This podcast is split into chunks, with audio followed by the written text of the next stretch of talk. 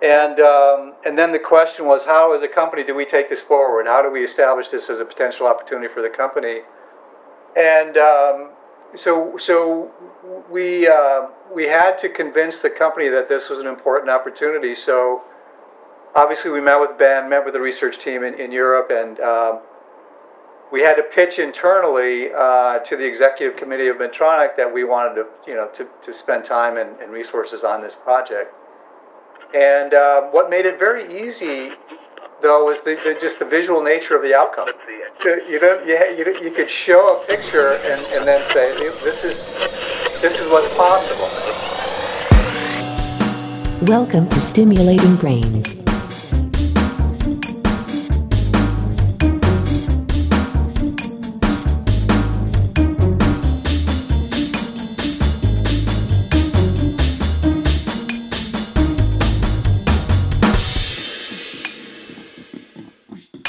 Hello and welcome to Stimulating Brains. So far in the podcast, I have been interviewing key opinion leaders from academia and clinical practice, and sometimes individual patients that graciously shared their insights after undergoing D B S surgery.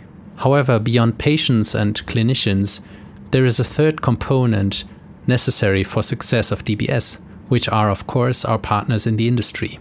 Without great industry leadership, it is hard, if impossible, to translate scientific findings into clinical practice. For instance, when the Grenoble team developed deep brain stimulation back in the eighties and nineties, they needed a strong industry partner to bring their breakthrough therapy into clinical practice. So in some of the upcoming episodes, including the present one, I will interview executives from the device industry.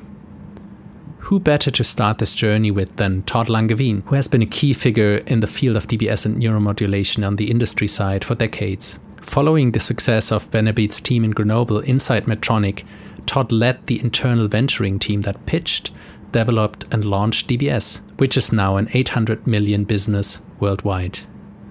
So in a sense, we may owe it to Todd's team similarly as much as to the scientific team in Grenoble, that D B S has become a therapy that is being applied worldwide. During his twenty years at Medtronic, he grew the D B S business to a three hundred fifty million unit revenue. After a brief hiatus in the cardiac world, he moved back to D B S to lead the startup Functional Neuromodulation as C E O, which aims at establishing D B S to the fornix as a treatment for Alzheimer's disease, following the breakthrough successes made by the Lozano team in Toronto.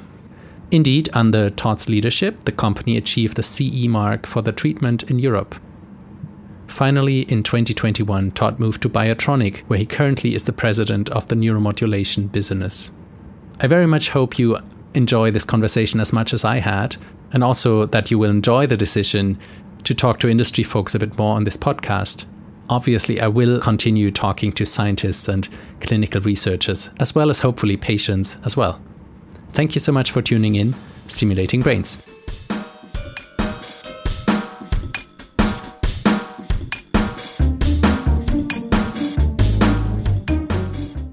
Yeah, so so thank you so much, Todd, for uh, agreeing to um, do this interview with me. I'm, I'm super excited.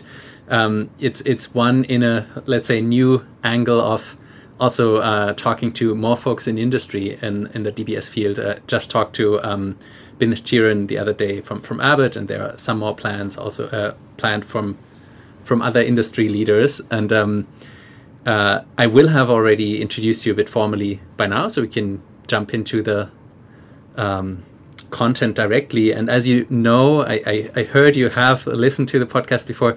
To break the ice, I always ask about um, free time and hobbies.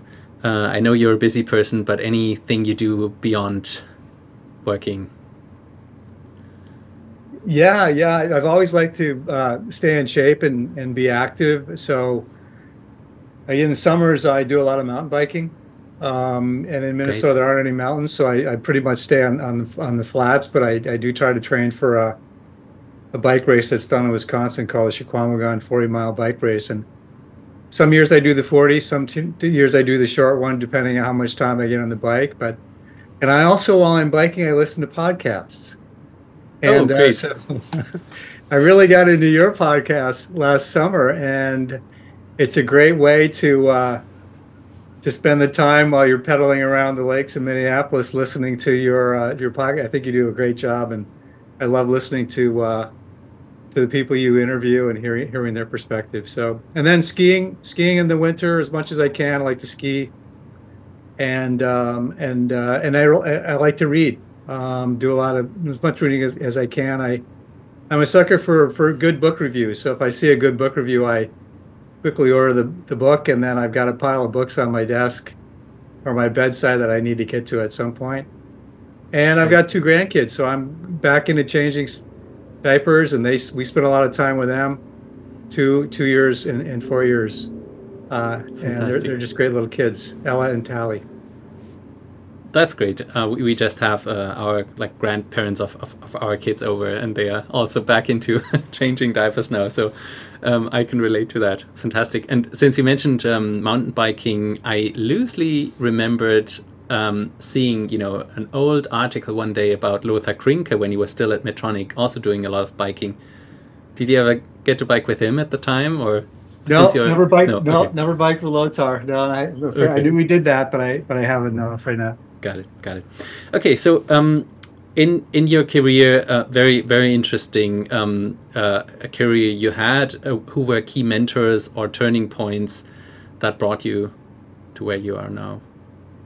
I think uh, probably the biggest the biggest event for me, really, it, you know, as you you may hear in the conversation, my career hasn't really been planned out. I think I've taken advantage of opportunities and been in the right place at the right time, and been lucky, frankly. And um, I was uh, doing a biology degree at Minnesota, and uh, um, one I, I took an interesting class which I thought would, would be would be fun to do. Called, it was a chronobiology class there. And so I had to do a project for that chronobiology class. So I went over to uh, Franz Hallberg's lab, who happened to be, the, he's a, known as the father of chronobiology, actually, coined the word circadian, and just walked in there, and, and they let me see him. And he, and he said, yeah, you can do you can do a little project here for us. So it involved collecting rat urine for, you know, twenty-four hours with these rats, and doing some, some urinary analysis on the circadian rhythmicity of some electrolytes and things like that, and um, and I really loved it. I loved being in the lab. I loved working there. He was an interesting guy, and he had people coming through his lab all the time from all over the world. And uh, and I I asked him if I could continue to work there, and um, just do animal experiments, taking care of the animals, learn how to do data analysis, and um, I got I met a guy named Bill Hrushesky, who was a oncologist there, who had showed up at Hallberg's lab, and he was really interested in chronobiology and the applications of biological rhythms to cancer chemotherapy. So uh, when I graduated, um, Bill, he got an N I H grant to study this in ovarian and bladder cancer, and um, cysteamine, dichloroplastin, and doxorubicin for, for treating those conditions. And he uh, asked me if I would come and work at his lab when he got the grant, so I did that, and I was exposed to tremendous uh, amount of um, things there: animal experiments, study design, writing paper abstracts, staying up, you know, twenty-four hours at a time doing these experiments in the lab, and it was it was it was, it was a great experience. So he he gave me a lot of uh, opportunity and responsibility great. there, and um, I'd say that was a pretty important turning point for me, because we were using. Eventually, we started using Medtronic SynchroMed pumps for the study. Huh. And uh, and we, uh, I got to know Medtronic people. I got to go in the O R to support the pump implants. And that's how I got uh, into Medtronic, through that experience. So, so it's just all from taking a biology class, going to Hallberg's lab, meeting Hrushesky, getting to Medtronic. It's all, it Follow just happened. That way. Yeah, yeah, yeah. Interesting. Was Medtronic a very different company at the time compared to now? Was it smaller? I, I mean, surely a bit smaller, but, you know, what do you say? So at that time, it was, it was purely a cardiovascular company. And they started yeah. this venture using technology that they had, you know, in-house to apply to, to this pump. So they wanted to develop the pump for an artificial pancreas. That didn't work out so well. It was too difficult at the time. And they um, hmm. expanded the application to... to to cancer chemotherapy, intra-arterial infusion of a drug called F U D R at the time. And um, it was sort of a venture within the company they were funding. So uh, that's that's that's how the pump was used. That's that was the first approval for the SynchroMed pump, actually. And so the company then was like eight hundred million dollars in revenue. Uh, since the acquisition of Covidian, it's uh, you know, probably thirty plus billion now. Wow. So it's a pretty small, pretty small company when I first joined there. Fantastic. And and so you spent most of your career in industry, and we'll get to that. But looking back now at the time in academia, how do you how do you see it now? Was it the Wild West? Was it fun? Was it, I don't know. Um, how would you rate it now? In in academia, or yeah. industry at that time? Uh, no, no, academia at the time. Your your time went in the lab. So um, as as I said, it was a tremendous experience for me because I got exposed to. So, you know, top-notch scientists and clinicians at the University of Minnesota, you know, names, you know, John DeGerian was around at the time, he was doing the first transplants, um, just people like that who you run, you you, you come across run, and, and cross paths with. And I got, a, you know, we, we had an N I H grant, so that was, so some sig significant funding was, was, was um, available to us to do quite a few interesting things. And a lot of students would come through the lab as well, and and and visiting, you know, professors from other parts of the world. So I really got exposed to the sort of the international nature of things, what it's like to write papers and publish, the demands associated with that, and also the demands of keeping a lab going. And you know, yeah. I didn't have those personally, but I, you know, I knew the, the pressure was there to keep the funding coming in, pay people, what's on the horizon, keep writing grants. So. It's uh, it, you know, it, it was it was a great learning experience for me to get ex to get exposed to just the process of what goes on in academia, yeah. and also the translational science of taking things from the lab, you know, to the clinic, and ultimately uh, ultimately to uh, to a commercial application, which yeah. was uh, you know, couldn't have been a better training ground. Fantastic. So Alim Louis Benabid, uh, as we know, published the first modern-day case series of thalamic D B S for Parkinson's in nineteen eighty-seven, and that's the exact same year that you moved to Medtronic. Is that a coincidence, or probably f still a coincidence at that time, right? At that or? time, it was a total coincidence. Uh, just so happened, yeah, it was the same year, but at that time, I didn't know anything about what Ben was doing when I joined, got it. when I joined Medtronic. But I, I learned very quickly once once I got there. But so so exactly that that period then, how, because you led the internal um, venturing team that pitched and developed and then launched D B S um, at Medtronic, um, which is now at least an eighty, uh, eight hundred million um, dollar business. Still quoting from your C V, maybe it's even more by now. Um, so so you were at, as you said, the right time at the right place. But how did it emerge? Like, how did uh, Ben approach Medtronic, or you guys approach him, or how, how did it come together, and how, how then did you get involved into D B S? Yeah, so uh, it, it's fun fun to reminisce about about those days, and you know, we had met, we had a, a European headquarters uh, in, uh, in in in Medtronic. It was located, I think it was at Paris and then Brussels, but we had a research group in Maastricht in the Netherlands that was set set up there. And, And Keith Mullett led that group, and Franz Gielen worked for, for, for Keith. And then we had a country uh, organization, um, and the rep there, Daniel Pignot, was really brought the brought the opportunity through the European organization. And um, Ben was interested in applying the, our technology to, uh, to you know to, to, to brain stimulation, particularly tremor at the time. And so that's how we learned about it. And he had done some groundbreaking breaking work, of course, and. And um, and then the question was, how as a company do we take this forward? How do we establish this as a potential opportunity for the company? And um, so so we uh, we had to convince the company that this was an important opportunity. So obviously we met with Ben, met with the research team in, in Europe, and um, we had to pitch internally uh, to the executive committee of Medtronic that we wanted to you know to to spend time and, and resources on this project. And um, what made it very easy, though, was the, the just the visual nature of the outcome. Sure. Right. You could show. You, you didn't have to. You don't. You, you you could show a picture and and then say this is, this is what's possible. And um, and so one thing led to another, and we were able to sort of develop that relationship and then support Ben's. Ben's work, um, uh, you know, to to, to further develop the V I M application, And so that's how we got the attention of the company. But then we had to figure out how to transition his his observations into a bigger study, and then ultimately uh, he moved on also to S T N and G, you know, S T N after that, and then G P I and so on.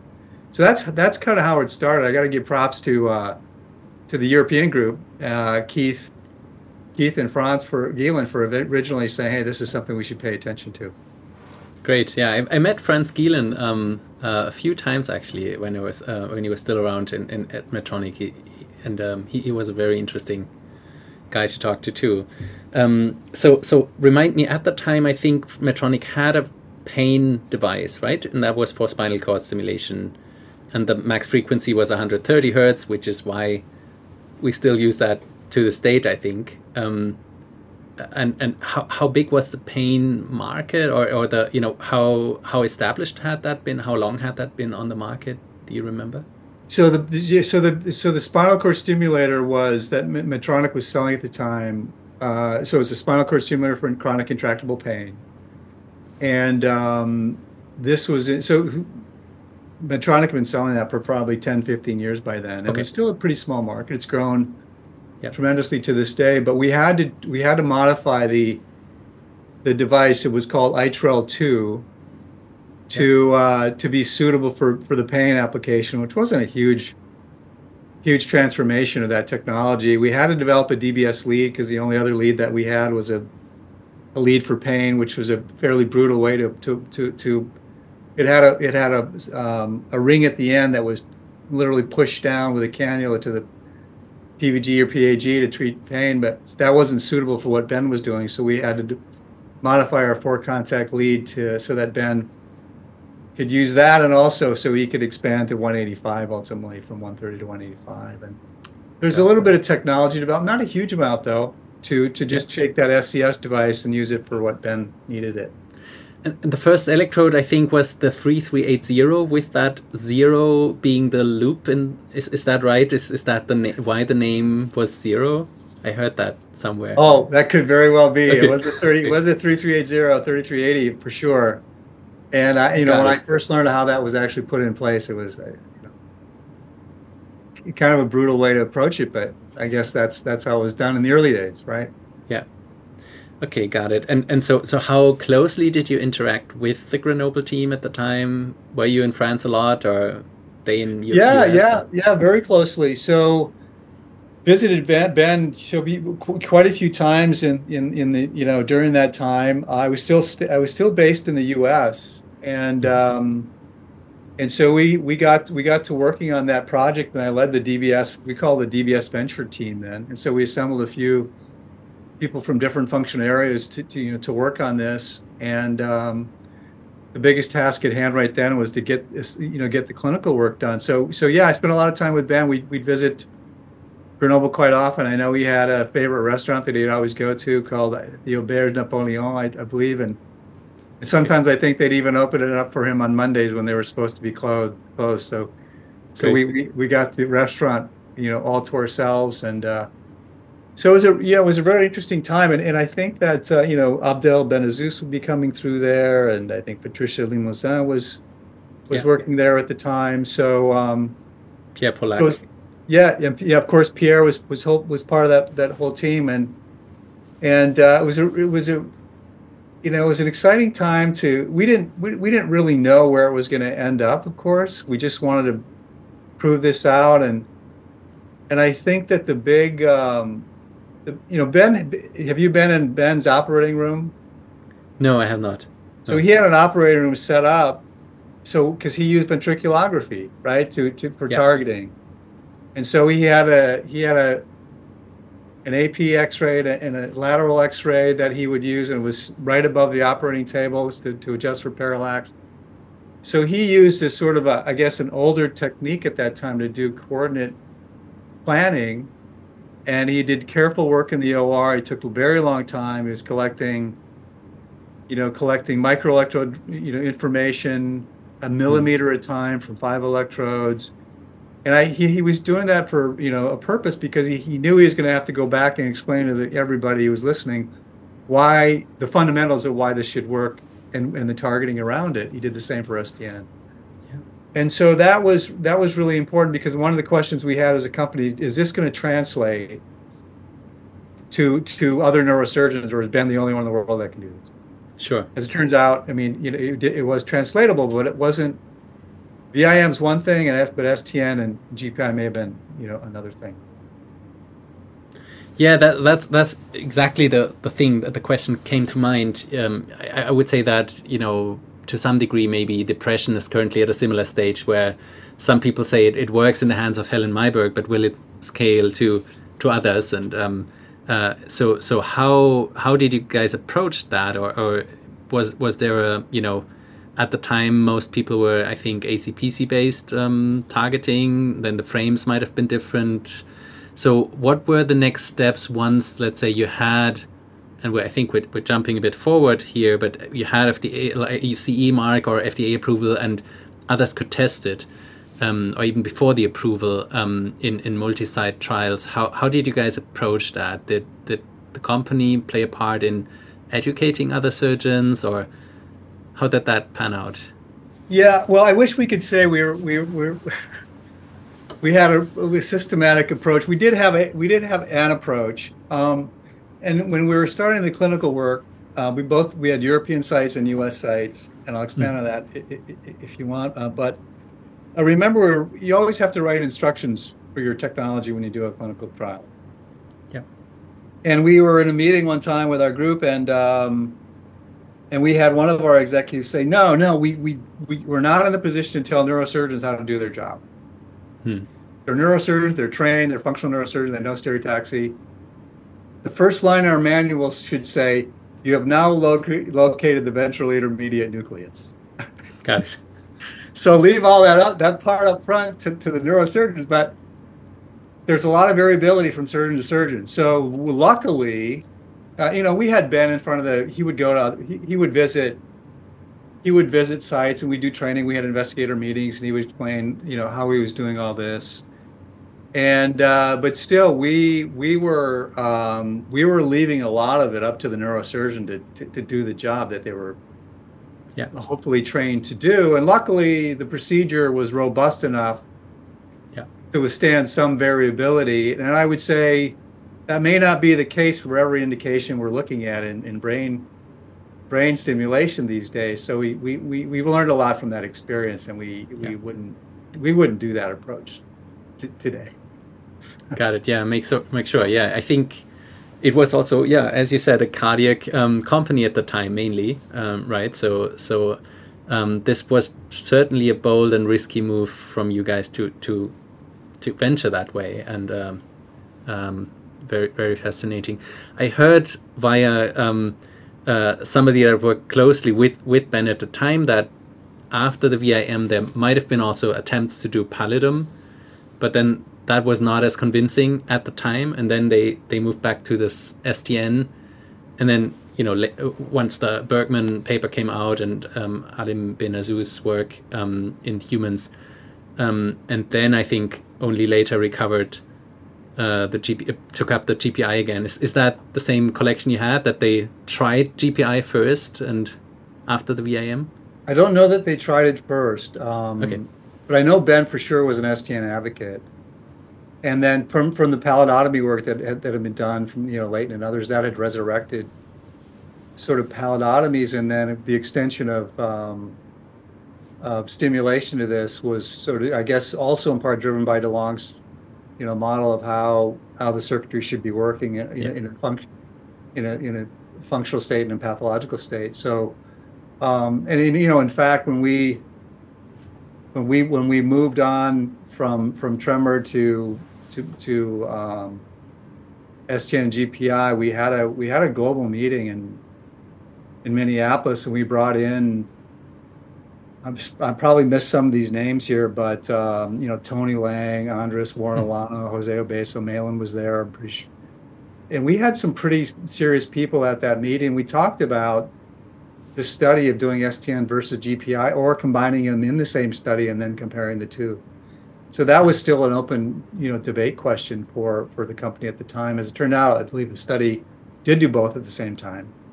Yeah, and we were able to evaluate not perfectly, but the relative merits of the two in that setting. So, so, so it wasn't nailed down right at, right at the beginning. So we did have to sure. do some, some work on that.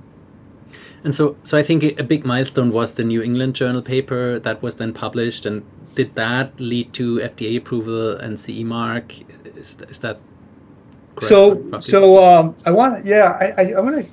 Can I just go back to one thing though about Absolutely. V M? Yeah. And um, so, so what we, you know, we were still working on the V M project, and uh, that I think, I think Ben's paper was he had an early paper in, in maybe Lancet, I think that's yeah.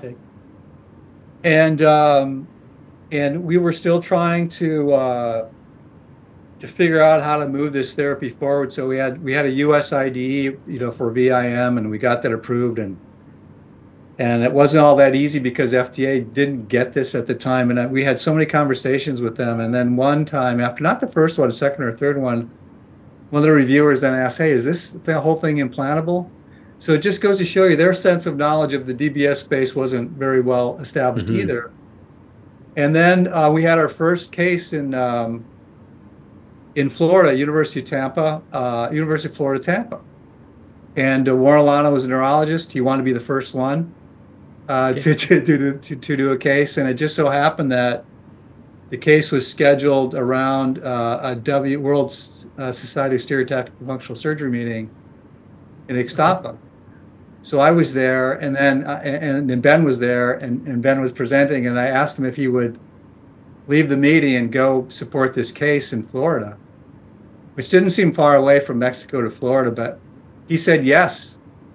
Okay. And we got we we left the meeting, got on a plane, and um, and Don Smith was the neurosurgeon there, and Mister Schaefer, George Schaefer, was the patient with Parkinsonian tremor, and he had had it for quite some time, ten years, and. Um, And it was really an awesome experience because the uh, we went to dinner the night before. We talked about the case.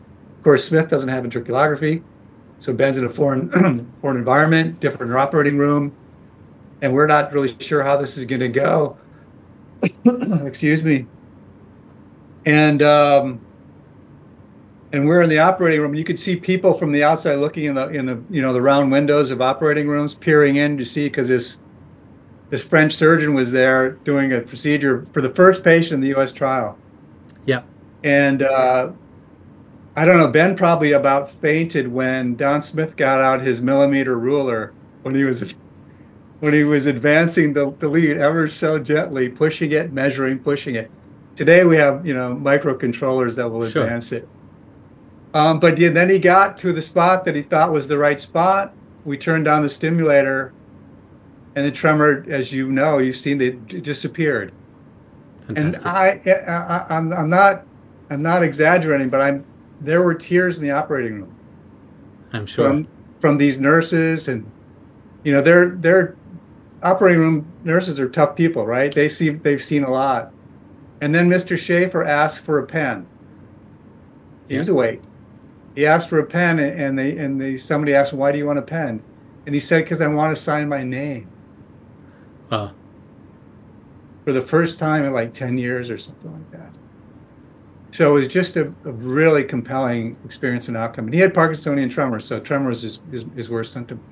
And then it, it was a, a huge, huge success. And we didn't know because Ben Ben was working with the newest, he had met the guy just the night before. And Don Fantastic. Smith did a great job and got the great outcome. And he, um, he, um, I think he was featured on the cover of Android Report or somewhere in the Android Report where he liked to make model airplanes, uh, uh, wooden model airplanes. He couldn't do that for, for, for, for years and years and years before the surgery. Just a truly Fantastic. Gratifying experience. Oh, I'm sure. Thank you so much for sharing that. Yeah, so it, it is a miracle. It stays a miracle, right? Even even um, veteran surgeons always tell me that that that they um, it never grows old, right? So so I. Um, Fantastic. And then uh, how, how was it flying with him, you know, from, from Mexico to Tampa? And how was he as a person? How was the interaction like? And um, feel free to share more about the, you know, hands-on experience there. He's a, he's just a, um, I, I spent the, that, that experience, I spent a lot of time with him uh, over the years as well on, on, this, on this project. And he's just a very gentle, hmm. gentleman, very uh, in, in every sense of the word, very careful scientist, really brilliant person too to talk to, um, full of ideas, well thought out, um, you know, positions. And um, I, I've got to know his wife Yvette a little bit too um, during those experiences as well. And um, boy, you know, he devoted his life to this. You know, the, yeah. the, the, the hard work that he put in the O R, and uh, I don't think he's, he would always say he hardly slept, you know, maybe two or three hours a night. And um, sometimes you could, you could tell by talking to Ben, because he would like almost, okay. almost fall asleep while you're having a conversation, because maybe he slept two hours the night before, I, you know, I, I don't know. But he really, really very, very nice man. And uh, Just, just honored to get to spend spend time. A very easy person to talk to on a variety of topics as, as well. And the Ben gun, so his his um, five electrode micro electrode um, system that existed already at the time, as you mentioned, right? So, so that was an innovation from before, or you know, I think that uh, the, the when he was doing his micro electrode recording, I mean, he was doing that by, I'm pretty sure, pulling out one lead and reinserting it, and then doing it over and over several times. Okay. Then, then, to, then to facilitate that, that's when the Ben, some somebody manufactured, maybe it was Medtronic, I think, manufactured the Ben gun. I'm not sure who, who named it. It was kindly named after, you know, an old eighteen hundreds, the Gatling gun, which kind of rotated and shot a lot of bullets hmm. all at once. So it reminded somebody of the Gatling gun. So I think somebody called it the Ben gun uh, after yeah. that. Interesting. Okay. Great. And then um, how how fast did things take off, and maybe what were the obstacles in bringing this to market? Well, how long um, did it take as well? You know, what what was the time frame for these things? Yeah, I, we we um, we were able to assemble uh, European and U S data to support the the I D E application, and we went to the panel. We had to go to a panel meeting, so there had to be an F D A review panel that reviewed the data. Safety, of course, was, was really important, and as well as the efficacy. And, and of course, the a big question came up, well, you can't blind these patients. True. Right? Because they, how do you blind somebody when their tremor goes away when you turn it off? So they kind of know. Yeah. And so that kind of, that question came up, and so, somebody at the panel, right, you know, said, look, you know, if it, something's so efficacious as to break the blind, what are you going to do?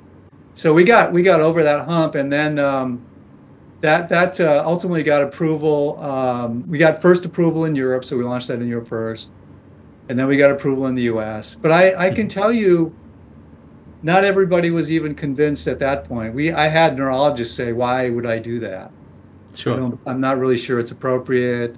It's brain surgery. It's deep brain surgery. Yeah. So maybe we shouldn't have called it deep brain stimulation. It should have been something else, but that's not going to go away. And, um, and neurologists are careful uh, physicians, and they manage medications well. So not everybody's on board with that. So we really had to, um, and to this day, I think some of those issues still exist um, to convince people. Yeah. That when when is the right time, and and uh, and whether it's the right time to, to treat these these patients. So, um, but still but very underutilized. Even it totally today. is. I, to, I totally agree. Yeah. Okay. Yeah, Sorry, it Jim. is. It is, and I think that um, you know, tremor's huge. Five million people with with just essential tremor in the U S, maybe more. And Parkinsonian tremor wasn't it wasn't in and of itself just that's that single symptom wasn't a huge market opportunity. So that that has its place, and certainly certainly was important. I think the bigger the bigger uh, opportunity then was just straight treating the P D. So we quickly transitioned based on Ben's work again. Without Ben, I, I took one of Ben's videos to the executive committee and said, here's the extension of this of this therapy in a Parkinsonian patient who who was, you know, couldn't move basically until you turned the device on, and he was doing was doing all the things. And Hmm. again, it's an easy, it's easy to convince um, uh, an executive team if you got if you got the videos, and uh, sure, yeah, that that worked out well.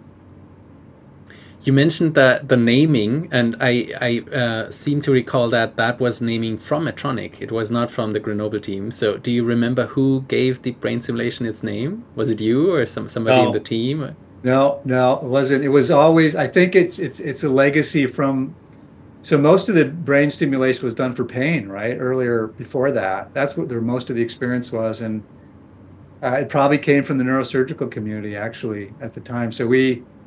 we were sort of stuck with it, and we didn't think too much about it until we got some, you know, some of the marketing people got involved, and, you know, they realized, you know, that maybe deep brain is going to scare some patients off. So I think we even tried to call it a brain pacemaker, okay. which really didn't, didn't stick because the field just knew it as D B S. It's always going to be D B S, and it's not going to, it's not going to change. Got it. It, it. It's interesting because, because in, um, I think in the last think tank, Mike Oaken always has the um, D B S think tank every year, and I think they even discussed this, that rebranding it to what you just said, pacemaker, might might make might be better um, for the same reasons. I mean, I, I don't even think, you know, to me, deep is a is a nice thing, but um, you, you're probably right in terms of surgery uh, can can be scary, and um, then I do I do recall so so I think. You know, in electrical stimulation before the modern times, they, they I think often called it E S B, so electrical stimulation of the brain.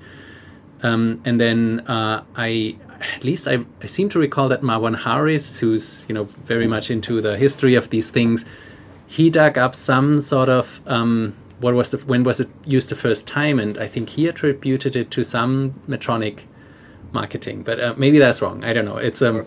So, so, so you, your recollection is that it was um, already in the surgical community, and then you yeah, stuck with it. Yeah, I, yeah, I okay. just, yeah. Got it, got it. Okay. And so obstacles and challenges, um, were there any setbacks or, that you could recall, or in investment problems or whatever? Um, not well, really. I, I think that... Um, I, I think that... Uh, I don't recall any particular, I'm sure we had challenges with enrollment. Um, enrollment in any clinical trial is always, is always slower than you had hoped. And um, mm. and sites sites are ambitious about what they think they can do and what they, what they can't do.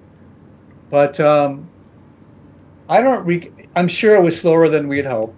I'm, I'm mm. certain of that. Um, I'm, the other, the other thing which is, um, which I think is instructive from this experience. And I talked a couple times about the videos. I was convinced that you show anybody the video, how can you argue with it? Even not just internally, but out the outside world. Sure. You can show you can show a spiral diagram before and after, and it's it's it's obvious. Obvious, yeah. But we were not, and and you know, we're trying to grow a business, right? You know. The medical device business, we have to work with clinicians and scientists to, to move these things forward, but it's a commercial enterprise. In the end, you have to bring it to patients. Otherwise, it's not even worth, you know, almost not worth doing. I wouldn't say it's not worth. Hmm. Um, but um, but it's, we're not, we just weren't sitting there and taking, taking calls from neurosurgeons around the world. Can I get a, a device? It takes a lot of work now. Once the once the therapy is approved, there's a core people that know a lot about it who participate in the clinical trial, but but the run-of-the-mill neurologist, neurosurgeon in a private practice, maybe they read the literature, maybe they don't, but they don't know they don't know about this probably. Yeah. So you do have to get the word out, and that's a, that's a big that's a big lift from a from a company. Sure. Uh, to educate, train the neurosurgeons, educate on the right patients, getting reimbursement codes for all of this. Mm-hmm. All that takes a lot of time, and, and that's, it wasn't from day one uh, that, that we had a successful commercial therapy. It took several years of building a, a t and the capabilities to support the implants in the O R, using the technology, all that stuff had to be developed over time. And so that... Hey, that was a big, big challenge, and it's going to be. It's the same challenge for any any, any new therapy. It could be the most effective therapy in the world. It, you know, it doesn't. There's still a lot more work to do after that. Makes makes sense. Yeah, P R, getting the word out, educating. I can imagine. Yeah. Um, So so the army of uh, sales reps that, that Medtronic had that were probably usually talking to the cardiologists all of a sudden also had to talk to neurosurgeons and um, neurologists and, and so on. That makes sense. And and it was like you grew that business, right? So um, I never worked in the industry. I picture that a bit as kind of a startup within Medtronic. Is is, is that a good description of that? Um, yep. That entity of uh, neuromodulation. Okay. Great. Yeah, it was a brand new. So, so the business, the neural business, neuromodulation business at Medtronic consisted of spinal cord stimulation at the time. So that that was a that was a homegrown new indication, and that's a very effective treatment, and it's evolved over the years. But Medtronic was the was the originator of that therapy, and then we took that same technology and extended, you know, uh, in an opportunistic way, serendipity. You know, without Ben, we would probably have, you know, done that. Um, and then mm. we then we we created a new business out of that work that he did, along with the you know the other clinicians who who were involved, and and patients, by the way, who, you know, Mister Schaefer was the first guy in the U S that's agreed to sign.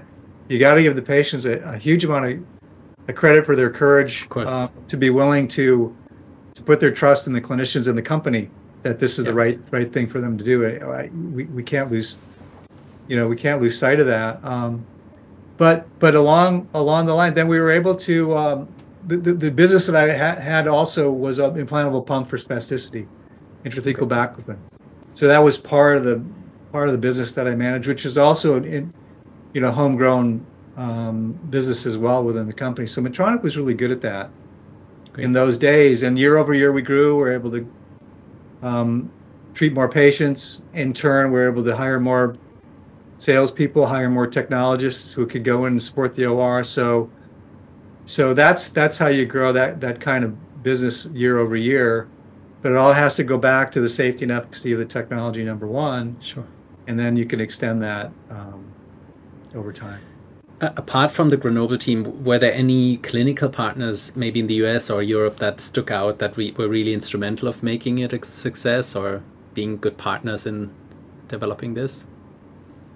Yeah, yeah, absolutely. I, you know, I'll go back, and, and I think that. Um, You know, when we were, were launching and getting these things, you know, clinically validated into the marketplace, um, you know, I'll, I'll go back again. Warren Olanow was really instrumental. Mm-hmm. I think, you know, Joe Jankovic, uh, w w you know, and the the Emory group, Jerry Vitek, um, the surgeons yeah. there, and Mahlon DeLong, the um, the the, um, the Gainesville group. Yeah. Michael Oakland, Oakland's yeah. really helpful, and yeah. and and Kelly Kelly Foot. I think Kelly even went and trained in. Um, and he spent some time in Grenoble. Quite a few neurosurgeons did go through there. So he did. He he he, he trained with both Ben and Mahlon, I think, and uh, yeah, um, mentioned that he would love for them to get the Nobel Prize. And that'd be awesome. Yeah. That'd be so great. Yeah, yeah. And then absolutely. of course Andres Andres Lozano. This is in Toronto, and Tony Lang were really um, were really very very helpful with with the company helping us. You know, you know, plan ahead and get things right for the clinicians. And Jose Obesa was involved.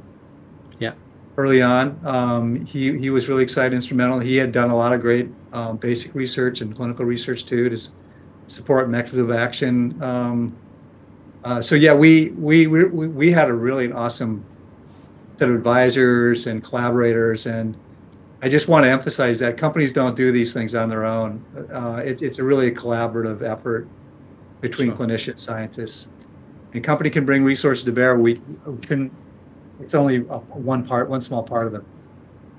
The, uh, yeah, uh, not small part, I think, but yeah, um, certainly. You, yeah, um, and and and then you you you did also launch the Kinetra um, at Medtronic, um, which was the first dual channel D B S system.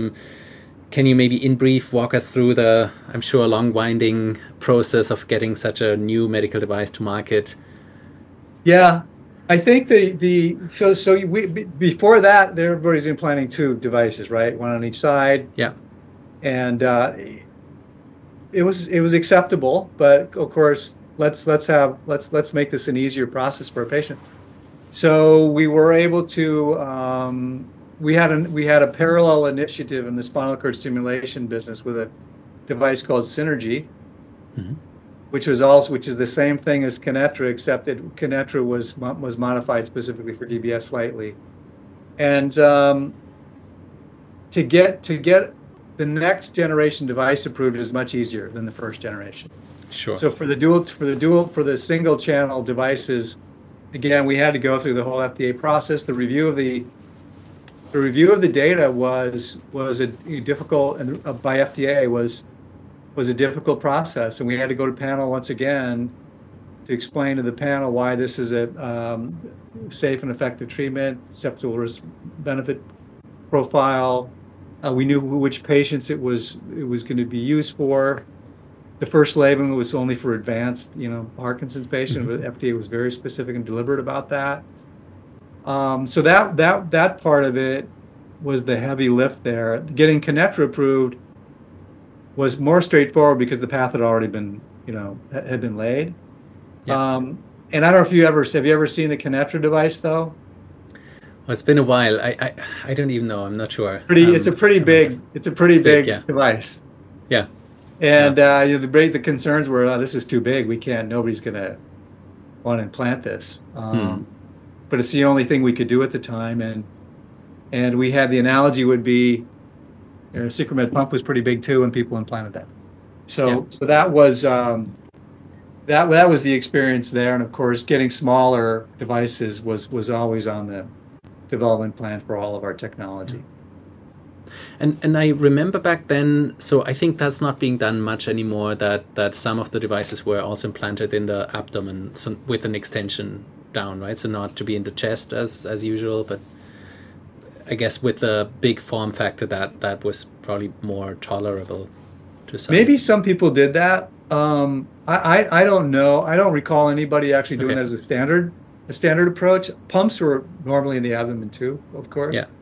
Although some some SynchroMed pumps uh, for intravenous infusion were implanted subclavicular region as well, so that that wasn't uncommon to have that size of device yeah. in that space.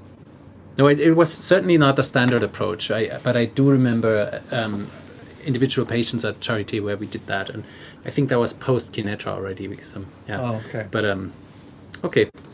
Interesting. And then um, in two thousand four, you became vice president and general manager of the global movement disorder business at Medtronic and grew the business, according to your C V, um, from two hundred thirty to three hundred fifty million in three years.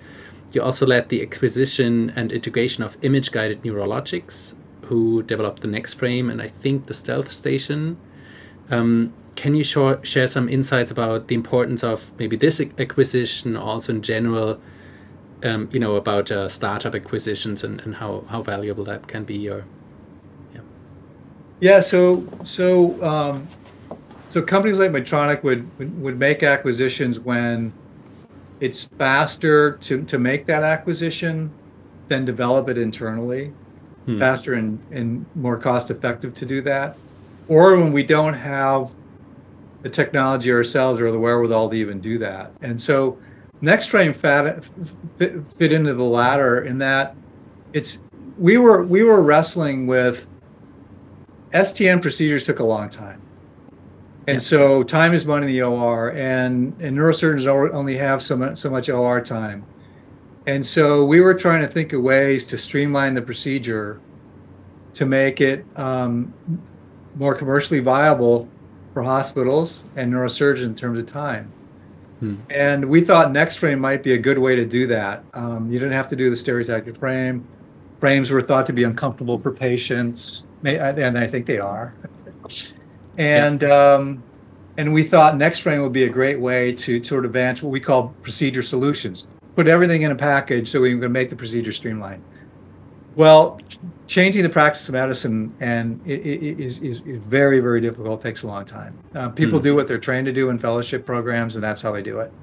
Yeah. And which is, so we, the, the acquisition was not really successful in, in advancing the field from a procedure standpoint. I have to say that. Um, although we did, with that acquisition, get the Stimlock, because they had a really nice burr-hole ring and cap situation. Which was, that's really what we got out of that, to be honest with you. We didn't okay. get the other part of what we thought we were going to get, so oops.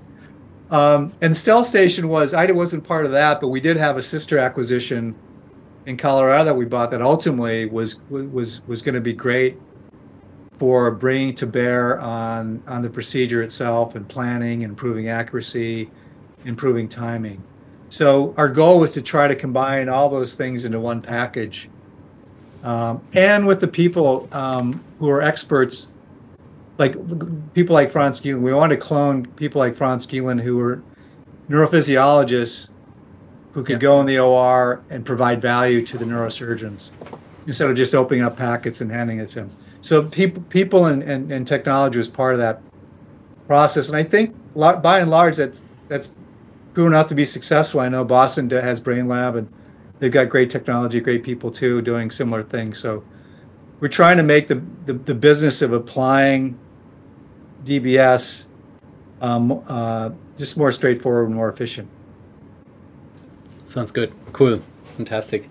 Um, so maybe uh, to, to, to wrap up that part of your career, you, uh, you know, you, you said it was a small part being like on the company side, but I think it was also a really big part um, to bring this into market. And you really led that effort. So um, when you see a patient now these days with um, S D N D B S, or even, you know, maybe in friends and family, you know somebody that had the, the surgery and see the dramatic effects it has, how is that feeling? I, I say, asked the same question to Pierre Polak and Tage Bergman, who were in the podcast, but, you know, you really made that happen together with others, of course.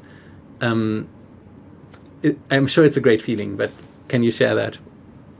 Yeah, it, it's really it's really gratifying, and you know, at the time you're not really sure um, what's going to happen with these things, uh, and uh, it doesn't. You know, in a, in a career, maybe you get you get an opportunity like this, you know, maybe once, maybe maybe never, right? Hmm. A lot of things. Um, I, I was just fortunate to be given the responsibility to to take this on and. Uh, I didn't know where I was going to go necessarily. I didn't. Some some some days I didn't know what I was doing. Uh, honestly, sure. You know, course, we'd have yeah. we'd have setbacks, but you know, we had a really good team to do this, and um, I you know, I just think the, one thing about being with Medtronic, they did give me a lot of opportunity to you know, to succeed or fail, and I thank the company for, for doing that. Uh, Scott Ward was my was my boss at the time. He he, he signed me to this project and.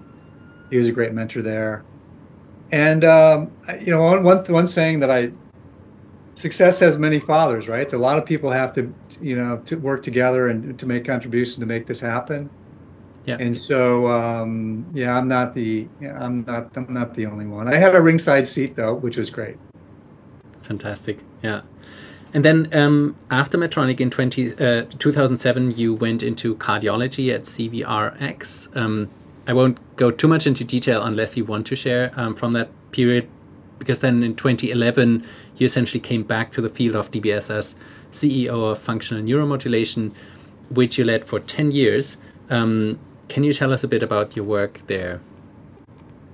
Yeah, I, t you know, I liked I liked the, the, the experience at Medtronic, and an adventure within a venture, a venture within a company was, was really gratifying. So I looked upon functional neuromodulation as sort of maybe a recreation of that potentially, and Andres Lozano had some great, uh, some some very compelling data from from uh, fornix stimulation, hmm. and I had known Andres, of course, for a long time, and and um, he and uh, Dan O'Connell started a company to advance this, and which is really these days probably the most efficient way to do that, to raise money to do the next stage of clinical development, and so um, I said, yeah, okay, I'd love to be a part of that, and. Um, And we built upon his uh, five or six patient pilot study and uh, generated some funding. Medtronic was an investor at the time, and venture capital, Genesis Capital in Toronto, invested in that.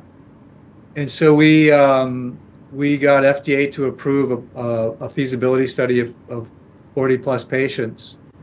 And we chose, we went to sort of the same sites we had worked with in the past with D B S experience. And, and it was for late, it was for Alzheimer's disease, um, you know, basically mild mild A D, and again patients um, you know s signed up for the study, put their their faith and trust in the company and the technology, and um, we were able to complete a, a forty-two patient study, and showed a, a sign that we could we could we could slow the progression of, of the disease, and this is a difficult study to do because if you're looking at disease progression, how do you design a study to demonstrate that? You have, have to have a pretty long control period, sure. which we, we, we, we, we set as twelve months. Hmm. So everybody got implanted and half the patients were turned on, half the patients were kept off for twelve months, and we didn't know if anybody would sign up for that. But lo and behold, again, patients do, you know, when people sign up for clinical studies, they're doing it for a reason as well, to advance the science as well as hopefully benefit, and that's pretty amazing. And so we did get an effect. We had to go down to a subgroup to find the effect, but we were able to generate an effect on the standard tools to measure uh, cognition that are used in Alzheimer's disease. Yeah. We had great, great results in the P E T scans um, that correlated with the clinical outcomes. Yeah. And um, and we were able to translate that into uh, C E mark, actually, for Boston Scientific's device eventually, even though we used Medtronic early on. Um, and then um, so that was a you know that was a that was a great study that we did, and um, I think that the next phase we're, we were we were able then to raise additional funds through Boston, yeah, and the venture firm to expand that into a pivotal trial, which. which the company is in the middle of that pivotal trial right now. I think there's seventy or eighty patients in. And uh, it just, it, it takes a long time to advance these things though. I, you know, when I left, it, it, I, I turned around and yeah, it had been nine or ten years yeah. to get this yeah, done. Yeah. And there was an interlude between the first study and the second study that I had a time there. But um, it's not for the faint of heart, these, these startups. I can imagine, yeah. And It's. I think it's even a, in a way, a little known fact that there is C E mark for Fornix D B S in in Europe. Um, what what does that mean? Do you know? Like, could could people, do you know if people could actually go to their D B S surgeons and, and, and get it and even get reimbursed? Or um, can you talk about that? Even only answer if this is uh, easy easy to talk about, but um. Yeah, I, I always wondered that. So, so we um, the, the medical device regulations were just about, or in the process of changing a little bit, a lot in, in Europe, and so um, we we went back and, and forth with the notified body who who who, can, who gives the the approvals. It was a German notified body, and. Um, And we got the approval, and then um, it was for a specific device at the time. We were working with Boston Scientific, but we were, hmm. the data we had was on Medtronic technology. And so we actually were able to convince the T U V that Boston's the same as Medtronic, so they said, okay.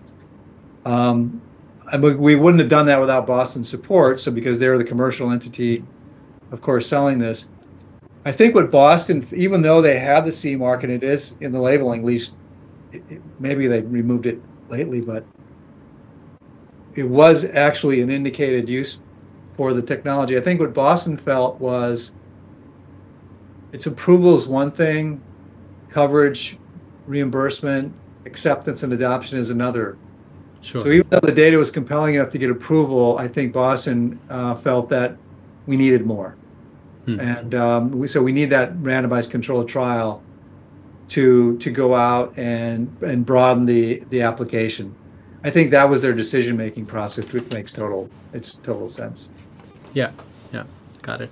And then, then you left to Biotr Biotronik in twenty twenty-one. Was it because you were recruited away, or did you want to leave, or was there a good reason to leave uh, the startup world again? Or no, I didn't want to leave. I loved working with uh, with with Andres and and uh, you know the team there, Vince Owens, and the clinical yeah. sites. They're all great, but you mentioned I had been, I looked back and I realized it had been ten years since. Yeah. So I got a call from the, from the Biotronik people, and, uh, and they were launching, uh, you know, a new spinal cord stimulator into the marketplace for pain, chronic intractable pain. And just, just for reference, that's about a two billion dollar business in the U S. So it's quite a lot bigger than the spinal cord, than the D B S business. Yeah. However, the competition is fierce. It's Medtronic, Abbott, Boston Scientific. Nevro was a new player in the marketplace with a high-frequency stimulation. So my first question to them is, hey, do you, does the world really need another spinal cord stimulator hmm. um, in the marketplace? And I had exposure to that from Medtronic, so I knew something about the business still. And But they had a very compelling, uh, very compelling uh, proposition to bring um, some value to the marketplace, and I, I, I studied it and convinced myself that this this was um, a very competitive product they were trying to bring forward. And I said, yeah, this would be great to be a part of this, even though we've got a, a huge, we were competing against fantastic companies and fast, fantastic technology. So I decided to, you know, to take to take the leap. And so just for for, for your benefit as well, Biotronik is a cardio, you're German, so you may have heard of Biotronik, right? So they're based in Berlin. Do you know them? I, I know I don't, and I had not, in, in fact, yeah. Um, well, let so me tell you about Biotronik. Yeah. So, Please. so they're they're a German-based, the privately held company. So one, they're owned by an individual. The founder is Max Schelldock, who, who, who developed the company at the same time Earl Bakken was developing a U S pacemaker for for the U S marketplace with Medtronic. So they were contemporaries, and he he he worked very similar story to Earl's. He worked to develop a pacemaker for the German market in the in the early sixties, and they've grown tremendously over the years. They're a cardiovascular-based company worldwide. And um, the the current owner, uh, Max Junior, uh, is is a is a brilliant technologist and and wanted to, and, and really excited about neuromodulation and using, just as Medtronic did, expanding the base technology to a new indication. So yep. They worked for several years, uh, made a commitment to the spinal cord stimulation space, and developed this S C S device. And um, So, so that's where we're competing. I'll tell you about the technology, but Max went to a neuromodulation meeting in uh, Barcelona um, summer before last, and I showed him around, introduced him to, to different people, and and uh, and and the end of the first day, I go, Max, what do you think? This is great, isn't it? Neuromodulation is fantastic. We're really, really excited. He goes, yes, Todd. And now you must deliver. so. So he's so so now that's what I'm trying to do. I'm trying to deliver on the, on the promises. Fantastic, and and it is um so, so one question that I should know more about but don't. Um, in Germany, my feeling always was that S C S was not such a big thing. Um, unfortunately, I think because it's great technology, but somehow you know I worked a bit in neurology, I rarely crossed paths with it, and and then you know my my grandfather had um. had pain, and I really even didn't know who would even do that in Germany. Like, is it is that true, or did I just not know my own country? So, so um, is it underutilized in comparison to the U S in Germany? Would you know? Yeah, I would say so. I say eighty percent. Yeah. So the two billion dollar market in the U S, that's eighty percent of the worldwide revenue usage is in yeah. is in the U S.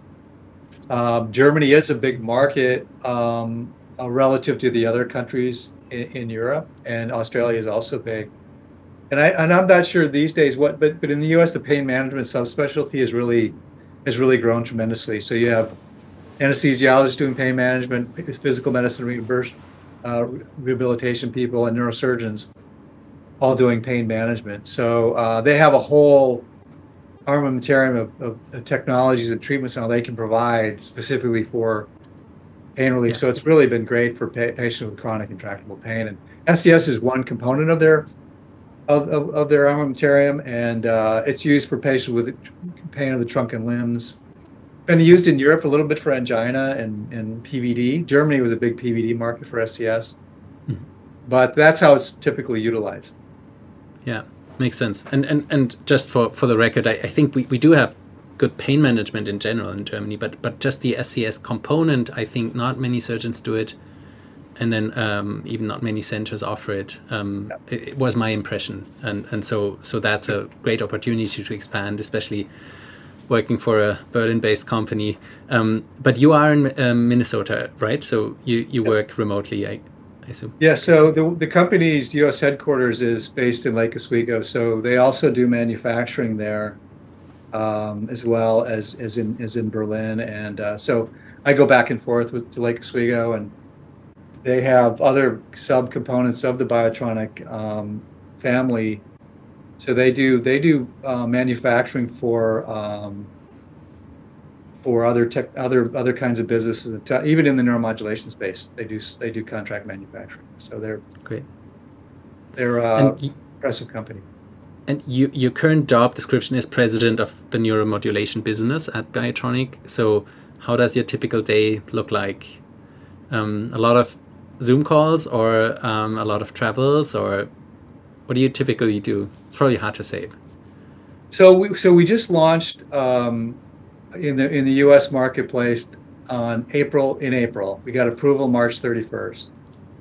And uh, so now we're trying to compete, as I mentioned, against these big companies as as a as a you know sixth player in the marketplace. So we've got some, every year we establish annual objectives. What do we want to accomplish this year? How do we advance our business? And so so we so I use those you know those objectives, and we also have a five-year strat plan strategy plan. But if we nail down what we want to get done this year, we've got a list of you know ten to twelve top things we want to accomplish as a business. So my goal is focusing on those every day to make sure we're executing on, on achieving those goals. Um, as you can imagine, resources are not infinite. So even though we're, we're a growing business, uh, you know, I, I, I say we, we want, I always want more resources available.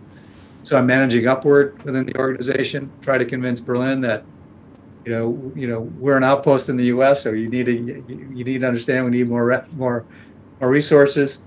Um, so I'm doing a lot of managing upward, um, and then uh, just day to day, you know, we're solving problems. We, you know, as as we launch our technology, there are things that we're learning uh, once we get in the marketplace that need to be addressed very quickly, and um, so we need to address those.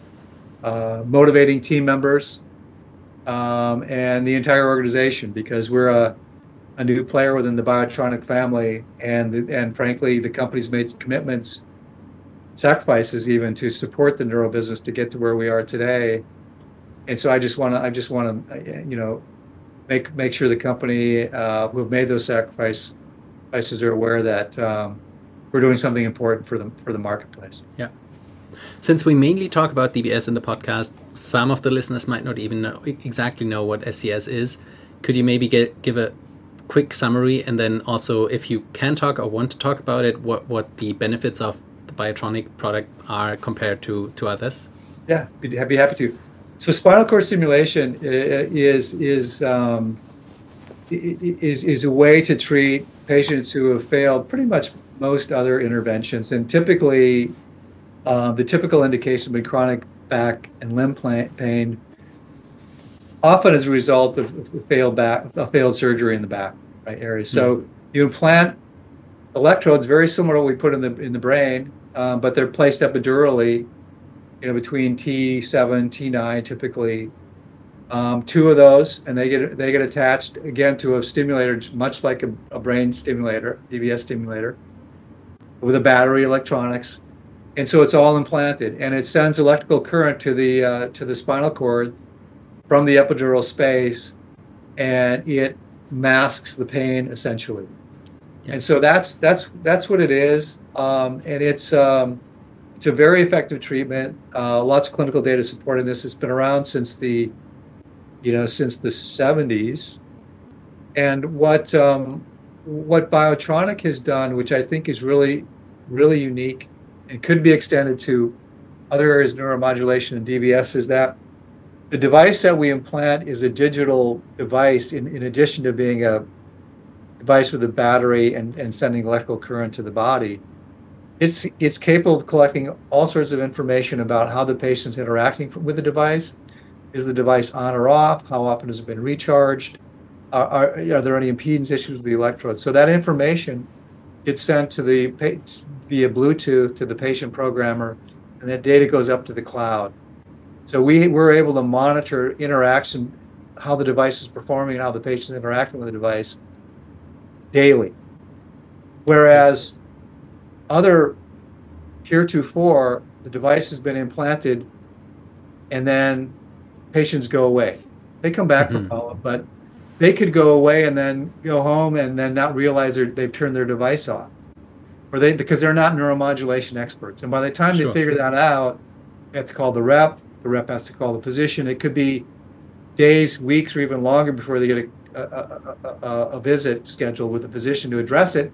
And it could be a matter of just turning it back. Oh, your device is off. Believe me, that happens. Mm. Simple. Yeah. We are able to also program the device from any via cellular from anywhere in the world. Wow. Don't need Wi-Fi. You can just program it. And these programming visits are, are, are you don't have to do those. Um, whereas before, just to turn it back on, you have to schedule a visit with a physician. It takes time, clinic time, all that stuff is a problem. And so, um, and, and once we, so we can do that, and we can also figure out if, if the device needs attention. So sometimes the device does need attention. You need to bring the patient back. So we think we can help improve the outcomes by focusing on what's happened after the implant. And um, this is built on a legacy of Biotronik doing this for twenty years. So cybersecurity technology capable of doing this is not trivial. And so um, we're leveraging our experience in cardiac, cardiac rhythm management to be able to bring this, what I think is a unique innovation to this, to the neuromodulation um, field. Fantastic. Okay, very, very exciting. Thanks for that. Um, and then any any key roadmaps on that that the company plans that you can already share of, of in new things, or um, I, I, I think you cannot. Even if you had plans to go into D B S, you probably wouldn't be able to talk about it, but anything in the S C S market that you're excited about that's upcoming potentially? So um, so I'm, I'm president of Biotronik's neuro business, right? Not, yeah. We talked a lot about S C S. I'm not the president of the S C S business. That's, oh, that's our beachhead, so we need to be successful there. But we definitely have plans to, to, to, to, to branch out and use our technology capabilities, German quality, engineering design, and innovation to other areas of neuromodulation. So we're scanning the horizon to see what, where, where the best opportunities, you know, exist, uh, you know, for, for Biotronik to invest in. And, and we're very bullish uh, on, on neuro, as you, I am personally, so I'm trying to, you know, and, and I think our leader, uh, our owner, Max, Max is also, we're just trying to figure out the right ways to, to allocate our resources. Fantastic.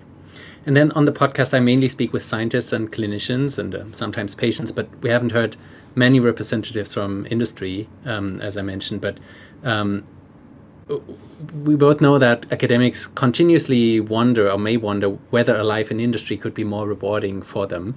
Could you steelman the case um, to work for industry in compared, compared to academia?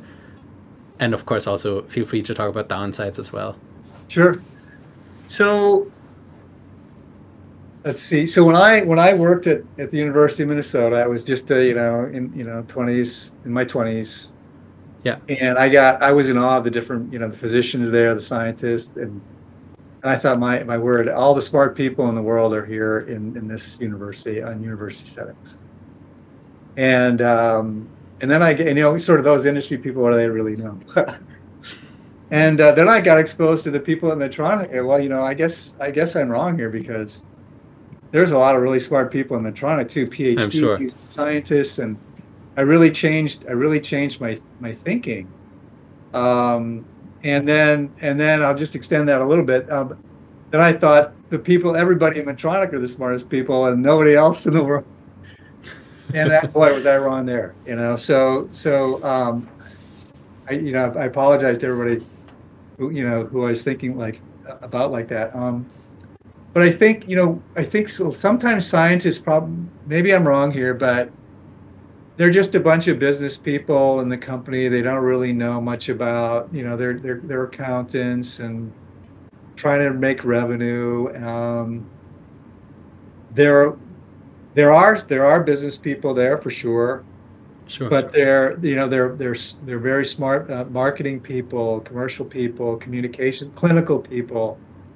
Scientists, engineers who are world class, and I'm so sure. Yeah. if you're if you're a scientist thinking you don't want to get into industry because it won't be that interesting, maybe just a bunch of business people telling scientists what to do, it's really not it's really not the case.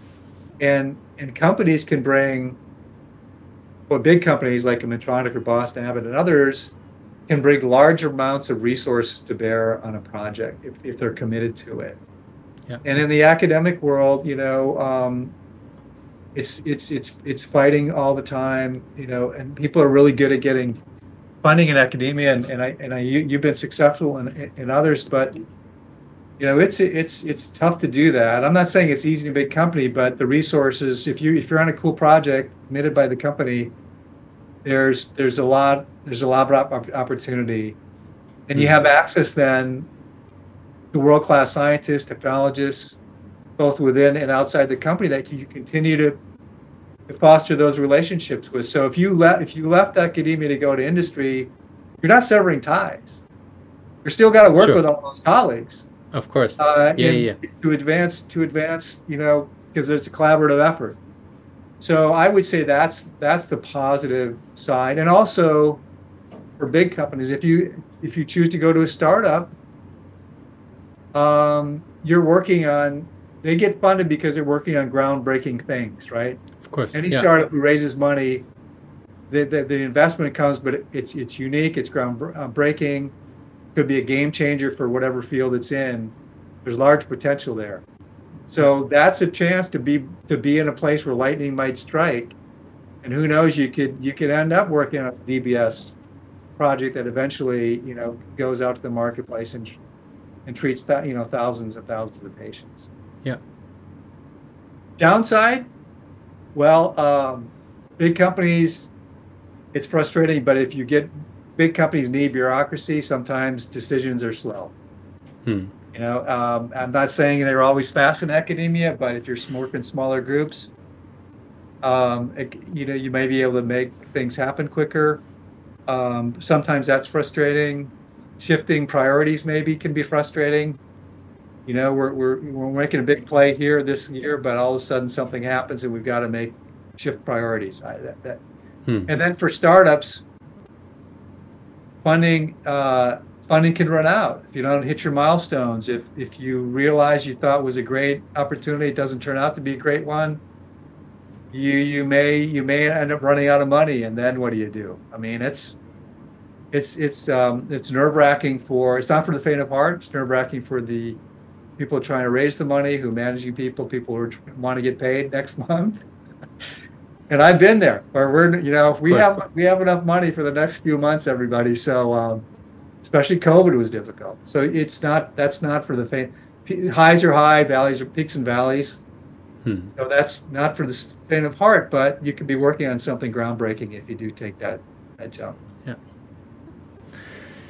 Thanks a lot. That's very insightful. And just for the record, I, I really have deep respect and uh, towards people in the industry. I, I even think, you know, I, I could probably not do that um, because it, you know, the academia feels a bit more like a safe harbor where it's, it's more about, you know, um, the arts for the arts to some degree, right? You, you guys really have to, you know, the stuff you develop has to actually work.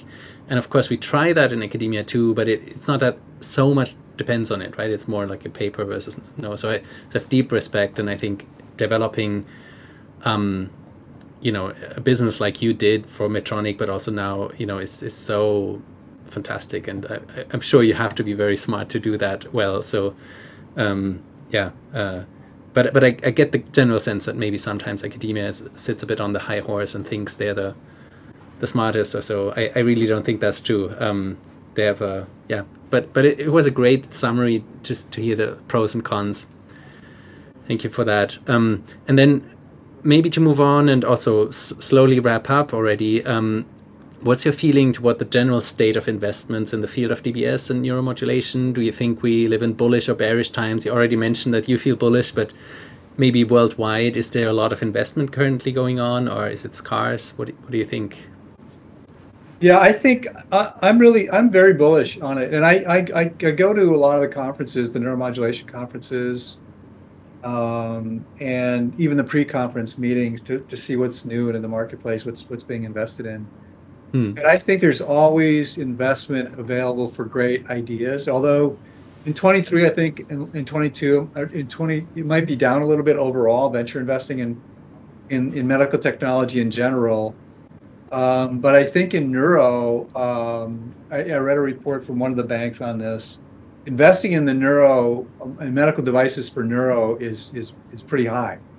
There was one point three billion dollars invested last year in forty-three different deals, and that's just for perspective. That's higher than that's the highest versus imaging, um, surgical opportunities, cardiovascular and ortho. So there's a lot of activity going on in the neural space. It's not all D B S. Sure. Um, it's neuromodulation, peripheral nerve, a vagus nerve stimulation. But I think it's a good time. I think it's a really good time to be in, in, in the neurosciences field, because uh, there are just so many people it's sort of, you know, working on these, on these problems and challenges, and the technology is sort of keeping up with the demands of the, uh, of the scientists and, and clinicians, like closed loop, right? Closed loops, things are happening. So I, I, I'm very, yeah, I'm very bullish, as you can, as you can tell. What do you think the next big breakthrough will be, or, or is it around the corner? What what could it be? Um, these are always these these next breakthroughs take a long time to develop, right? And then there are suddenly yeah. a breakthrough. But I'm really excited about a few things. Um, I've been paying attention to Mayberg's work in depression for a long time, and I think yeah.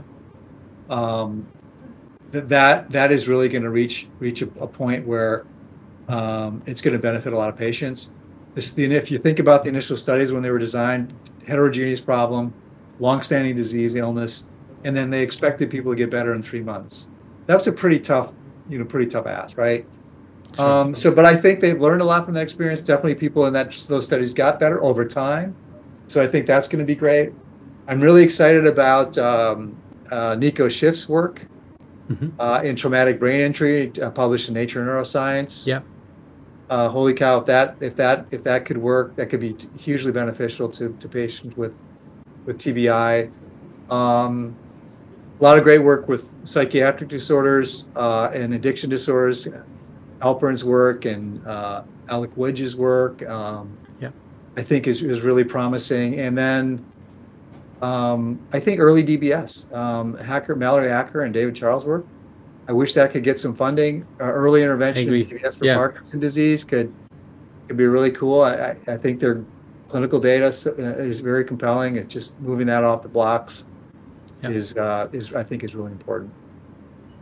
Fantastic. And you you've been wildly successful in life. Um, if if I forced you to to leave uh, Biotronik tomorrow, where where would you go? Um, Next step. And any or any of the indications that I just mentioned, if those yeah, those sense. would be exciting, those would really be exciting work to work on. Biotronik is a great company, um, but you since you posed the since you posed the question, I'm giving you giving you the answer. We got a lot of work to accomplish in Biotronik, but I think if if, if I have to if I have to answer your question, that's how I would I would put it. Fantastic.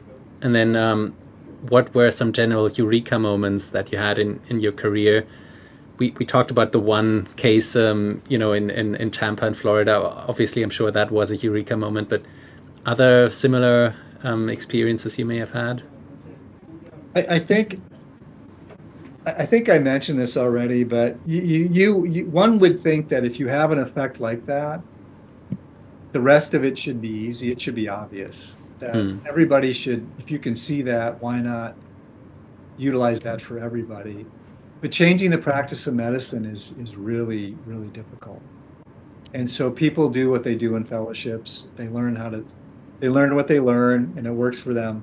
So I think, I think um, maybe what people don't really understand is even with the most dramatically effective treatment or therapy out there, it, it still can be underutilized if, um, if, if people don't know about it, they don't, they're not yeah. educated properly about it. Um, so that, I think that's a that's a learning that that's a that's a learning thing that's a learning um, experience for, for for anybody who's trying to develop a new indication or new therapy. Hmm. Do you regret anything in your professional life? Um, well, one one thing uh, comes to mind uh, when I was working back in the lab in the in the University of Minnesota days. Uh, Hrushesky would, you know, we, I, I was fortunate to be on a few publications there. And then one day, for, for some, whatever reason, I told Hrushesky that, uh, you know, I don't really need to be on these publications. Mm-hmm. Now, why would I say that? Uh, I don't know why I said that, but I missed out on being on some really cool publications. It's two science papers, wow, uh, you know, that, that were published out of that lab and, and, and lots of other things. So I don't know that it hurt me necessarily professionally at all, but well, boy, is that a dumb thing to say. Because you already thought you would go into industry, and then, you know, I yeah. guess I, I guess I wasn't going to make my my my future my career in academia, and of course, yeah. if I was going to do that, that's probably what was my thinking there. Yeah, I'm yeah. not going to be a PhD and work here forever, so I don't really need. Makes sense. Makes sense. Okay. Any advice for young researchers entering neuroscience, academia, or um, maybe more importantly, industry, above and beyond not getting on science papers? Yeah, I would say if you're interested in industry, try, it's not easy because of travel and cost sometimes, but go to these professional society meetings. Hmm. And uh, there are, because like like North American Neuromodulation Society, the International Neuromod Neuromodulation Society, or local meetings, because there are a lot of industry people there who are scientists and engineers who go to those meetings, and I think just go up to them and say, "Hey, I'm so and so. Um, thinking about industry, or like to learn. Can you, can you point me to the right person here I can talk to?" I guarantee you, anybody in one of those booths, they look intimidating. Lots of people in suits are standing around, you know. Yeah. But go go up to one of those people. I, I'll guarantee you, they'll they they may be a scientist themselves, they may be an engineer themselves, or they can put you in touch with somebody there who could explain to you what it's like to be in industry, who who's who was also, you know, in in academia for a while, or actually got their PhD, then went to mm. industry eventually. So that's a way to build a relationship or network with with those people, and you can get some inside info that way. And that'd be a, re a really good good way to do that. Fantastic. And then, um, yeah, the future of the field. How how will neuromodulation in ten years look like? You covered some of the new indications already, so maybe it's redundant, but any any other insights on that?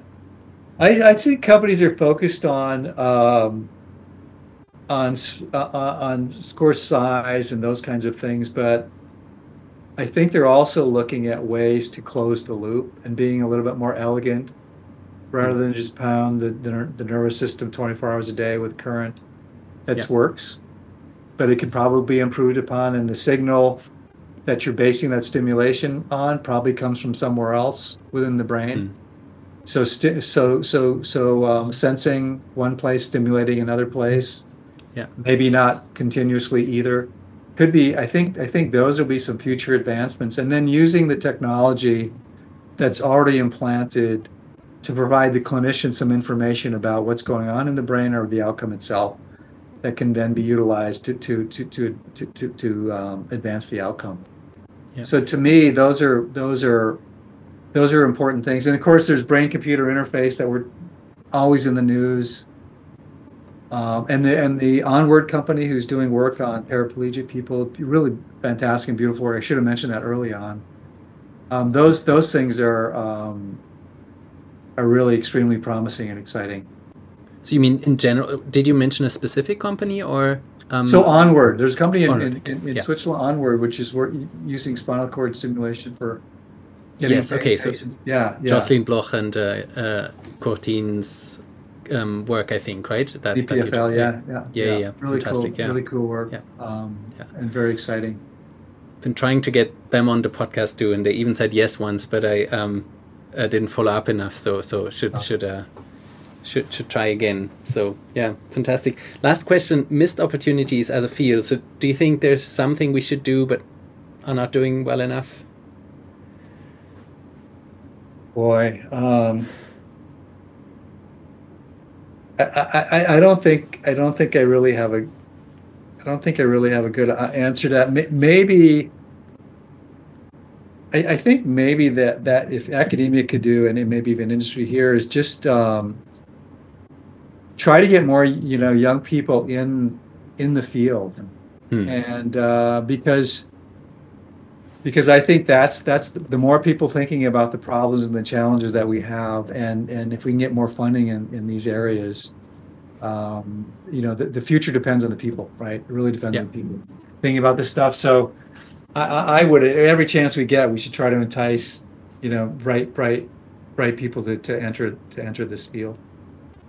That's a fantastic um, closing statement. I love that. Uh, anything I should have asked that that that we did not cover? I know I covered a lot of ground, but I think you're very thorough in, in, your, in your questioning. So it's a nice way of saying uh, that I took a lot of your time, and I, um, I, I thank you again for, for taking so much time um, for this talk. Fantastic. It's been, it's, it's been great, Andres. You do great. You do great work, and I'll, I look forward to listening to your podcast this summer while I'm riding around the Minneapolis lakes.